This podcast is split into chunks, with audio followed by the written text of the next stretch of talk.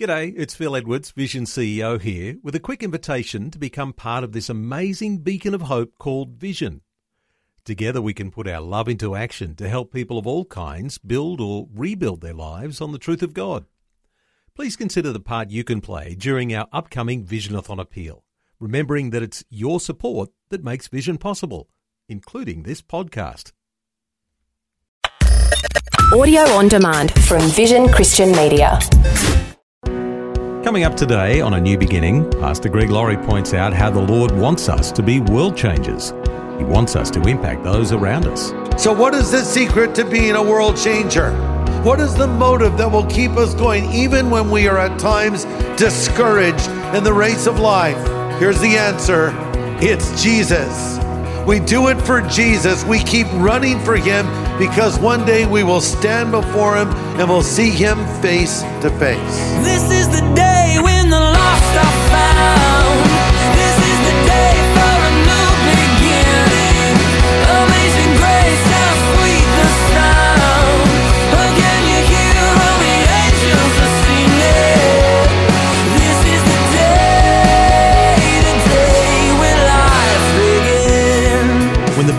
our phone is running low, what do we do?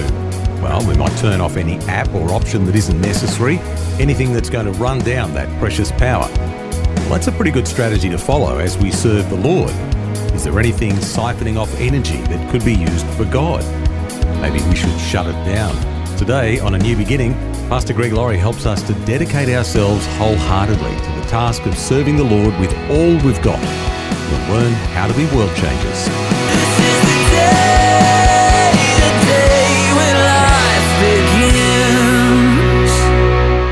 When I was a kid, I always wanted to be an athlete, but I never was very athletic.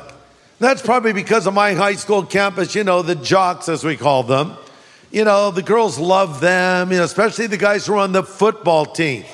You know, so I wanted to be on the football team. Well, obviously, I wasn't a quarterback and I wasn't a linebacker, so I thought maybe I could do something where I would run and catch the ball a bit, you know, an end, a split end, whatever. So I went out, I went through all the training, and it was hard.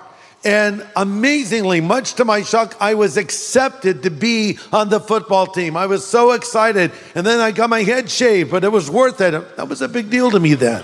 See, now it would mean nothing. But then I had this great blonde hair, little surfer wave here, and I do this all the time.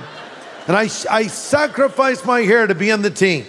The day after I got my head shaved, I'm called into the office. In the principal's office, they said, Greg, you cannot be on the football team. I said, why? They said, your grades are too low. Could you have told me this before I went through training and shaved my head?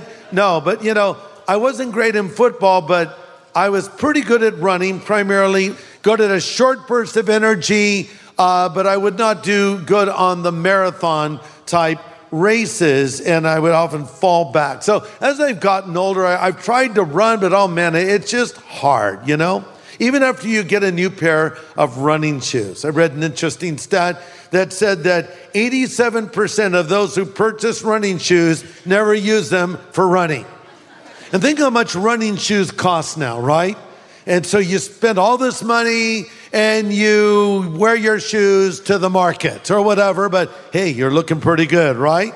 So, I mean, I don't like exercise. I am naturally not inclined to work out. When I talk to people who say, Man, I had a great workout, felt so good. The only thing that feels good to me about a workout is when it's over with, right? It's so bad, I don't even like to jog my memory, okay? the other day, I was at the gym, I was stretching, I was bending, I was lifting, and that was just getting out of the car. But but seriously though, I I I go to the gym five days a week. Well, I should say I go by the gym because it's on my way to Krispy Kreme donuts, you see, but no, but seriously, I'm not a real athlete, but I know people who are, and I know one thing, they're very committed. I read a statistic that said if you want to be a successful Olympic athlete, you have to work out four hours a day, 310 days a year for six years to compete for the gold. Now that is commitment.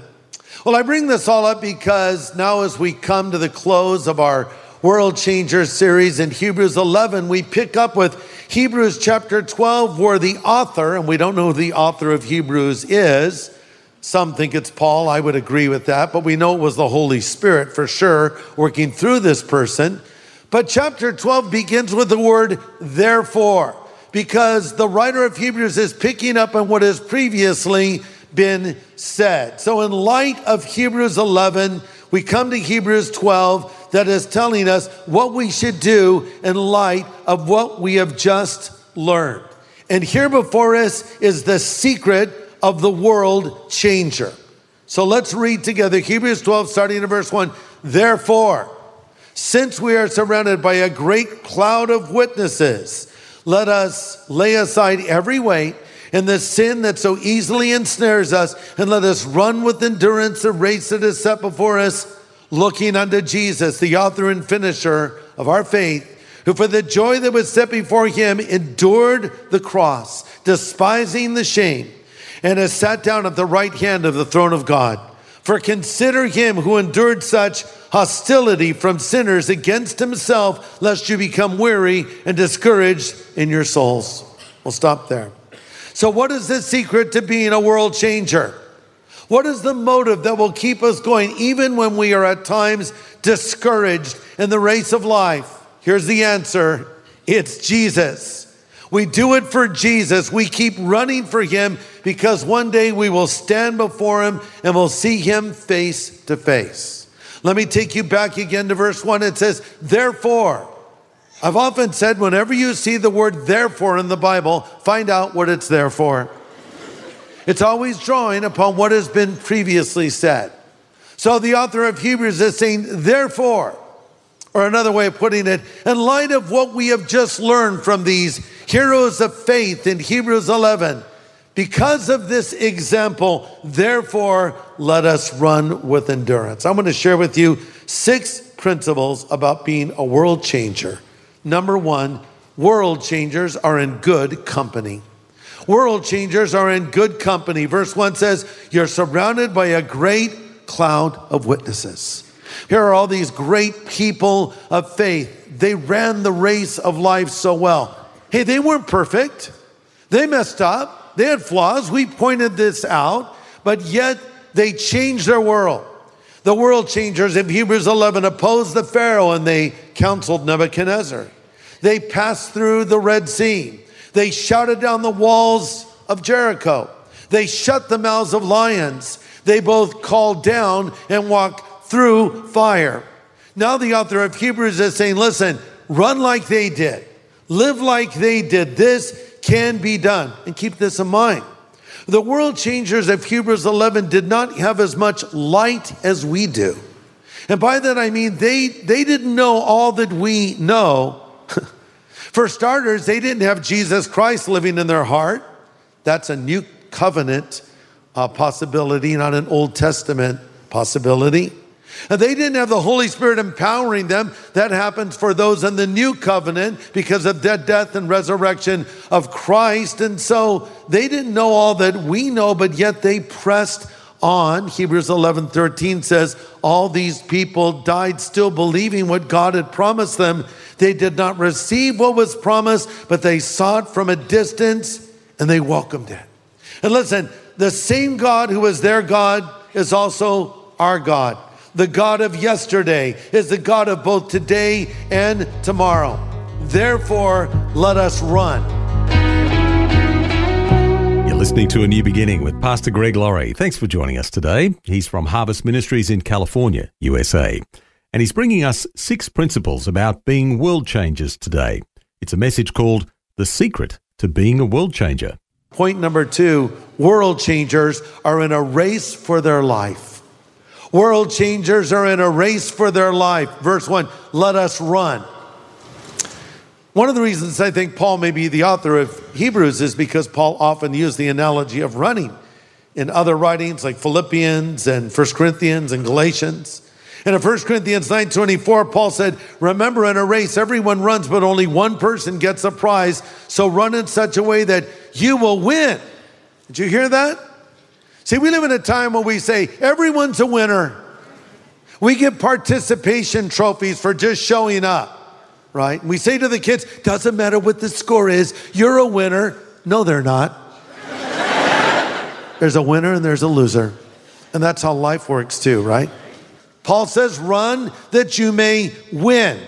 When Allie was, my granddaughter was playing soccer, at first I said she, she was a little reluctant. You know, she wasn't really going for it. And so I'd give her the pep talk. I'd call her over at the break, Allie, Allie, listen, you need the eye of the tiger. Ding, ding, ding, ding, ding. Okay, I didn't do that. But anyway, press on. You need the eye of the tiger. She's like, Papa, what? I just, Allie, try harder. So then I tried something else. I said, if you score a goal, I'll buy you a doll. And she scored a goal, and I bought her a doll. Then the next game, she scored two goals, and I got her a doll. Then she scored four goals. I said, I can't give a doll for every goal anymore. I'll go bankrupt. But she's doing that well. But the idea is winning, play to win. If you're in a game, score in the game. And we're in the race of life. But this is very important. You are not my opponent. I'm not competing with you. You're not competing with me. As a church, we're not competing with another church in town. I say for all the churches in our community, preaching the gospel, teaching God's word, God bless all of them, all of us. We're all the church. We're all the church. My competition isn't with another pastor. Listen, my competition, if you will, my opponents are the world, the flesh, and the devil. I'm running with fellow Christians. We're running together. Point number three world changers run light. World changers run light. Verse one, let us lay aside every weight and the sin which so easily ensnares us and run with endurance the race that is set before us. Listen, you don't want excess baggage in the race of life. This is hard for me because I'm the original pack rat. No, I, I wasn't in the rat pack. I'm a pack rat. I just save everything. I, I schlep everything along with me. When I travel, I take way too much stuff.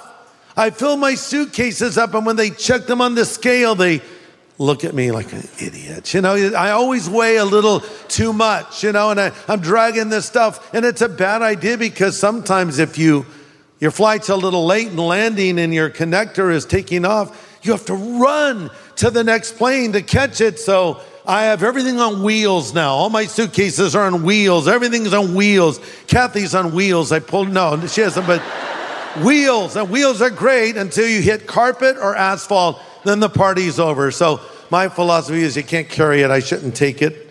And so, but this is weight that slows us down. this can be true in life too, you know, carrying extra poundage on our bodies. You know, sometimes as we get a little older, we'll say, Oh, I'm just getting old. Well, you might be getting fat too. uh, you can't stop age, but you can work on the fat. Maybe lose a few pounds, you'll probably feel better. But here's the thing I'm talking not about weight gain or loss or suitcases or wheels. Here's what I'm really saying. Ask yourself this question in the race of life, and I'm speaking of the Christian life. Is there someone or something that is slowing you down? See, if I'm running a race and someone's hanging on to me and I'm dragging them, is that a productive relationship for winning a race? No. If I'm trying to have an appetite for the things of God and someone is feeding me something that dulls my appetite, is that a good thing to eat?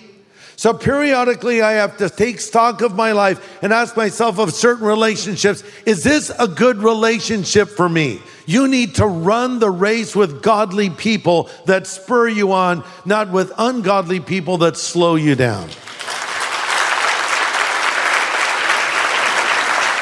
So look for godly friends. And even more, be a godly friend. You know, one of our world changers that we looked at was Abraham. You remember God said to Abraham, Leave your country, leave your family, and go to a land that I'll show you. And Abraham obeyed, sort of. He left his country and he left most of his family, but he took along his nephew Lot, who was sort of like spiritual dead weight. And it caused conflict with Abraham, and ultimately they had to part ways.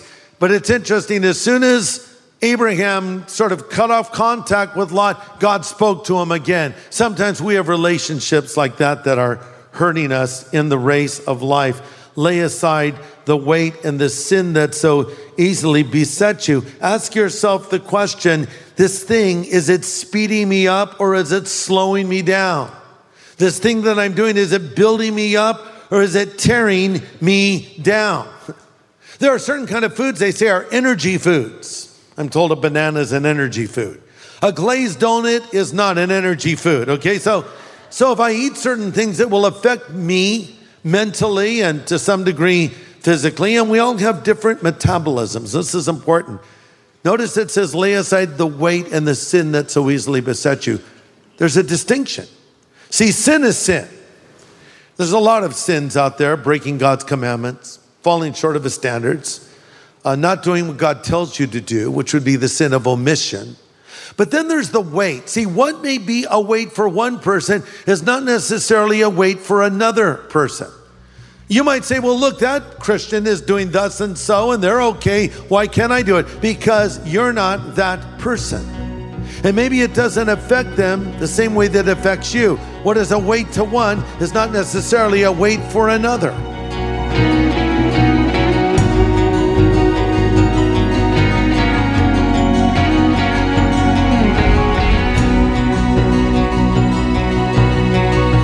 Pastor Greg Laurie with some good insight on how we can run our own race for the Lord. And there's more to come as he completes his list of the six principles for being world changers. That's next time when we bring you the balance of this final installment in Pastor Greg's series, World Changers. But before we go today, Pastor Greg is back to close with this illustration from today's message called The Secret to Being a World Changer. You know, when I was younger, uh, I when I was in my 20s, uh, and I would finish preaching, uh, I would always go out to a restaurant called Naugles. How many of you have heard of Naugles? Yeah, and there, there, there was one here in Riverside, and and they're in Orange County. Someone heard me in the first service said there's one in Fountain Valley. I'm going to do some research on that because I love Naugles. I thought it was the best takeout Mexican food ever. And uh, I, there was something I always ordered there. So I hate to admit this, but I'd be preaching a sermon. And I'm toward the end of my message at night. I'm speaking and I'm literally thinking, macho combo burrito, macho combo burrito. I'm thinking about it like this, macho combo. It's a, it's a five minutes, macho combo burrito. So I'd finish the service. Yes, amen, God bless. Macho combo burrito. Drive through, get it. This thing was like the size of a sleeping bag. It was huge. It was absurdly large. You know, eat this thing. It was massive. And it had no effect on me. I didn't get heartburn. I didn't feel bad afterwards. I couldn't even think of eating something like that late at night now. See, I've gone from acid rock to acid reflux. That's part of the problem. World changers run light. This is the day, the day when life begins. Now, if you'd like a copy of Pastor Greg's full message from today, it is available on CD from Vision Christian Store. Search The Secret to Being a World Changer at visionstore.org.au or call 1 800 00 50 11. Thanks for taking time to listen to this audio on demand from Vision Christian Media. To find out more about us, go to vision.org.au.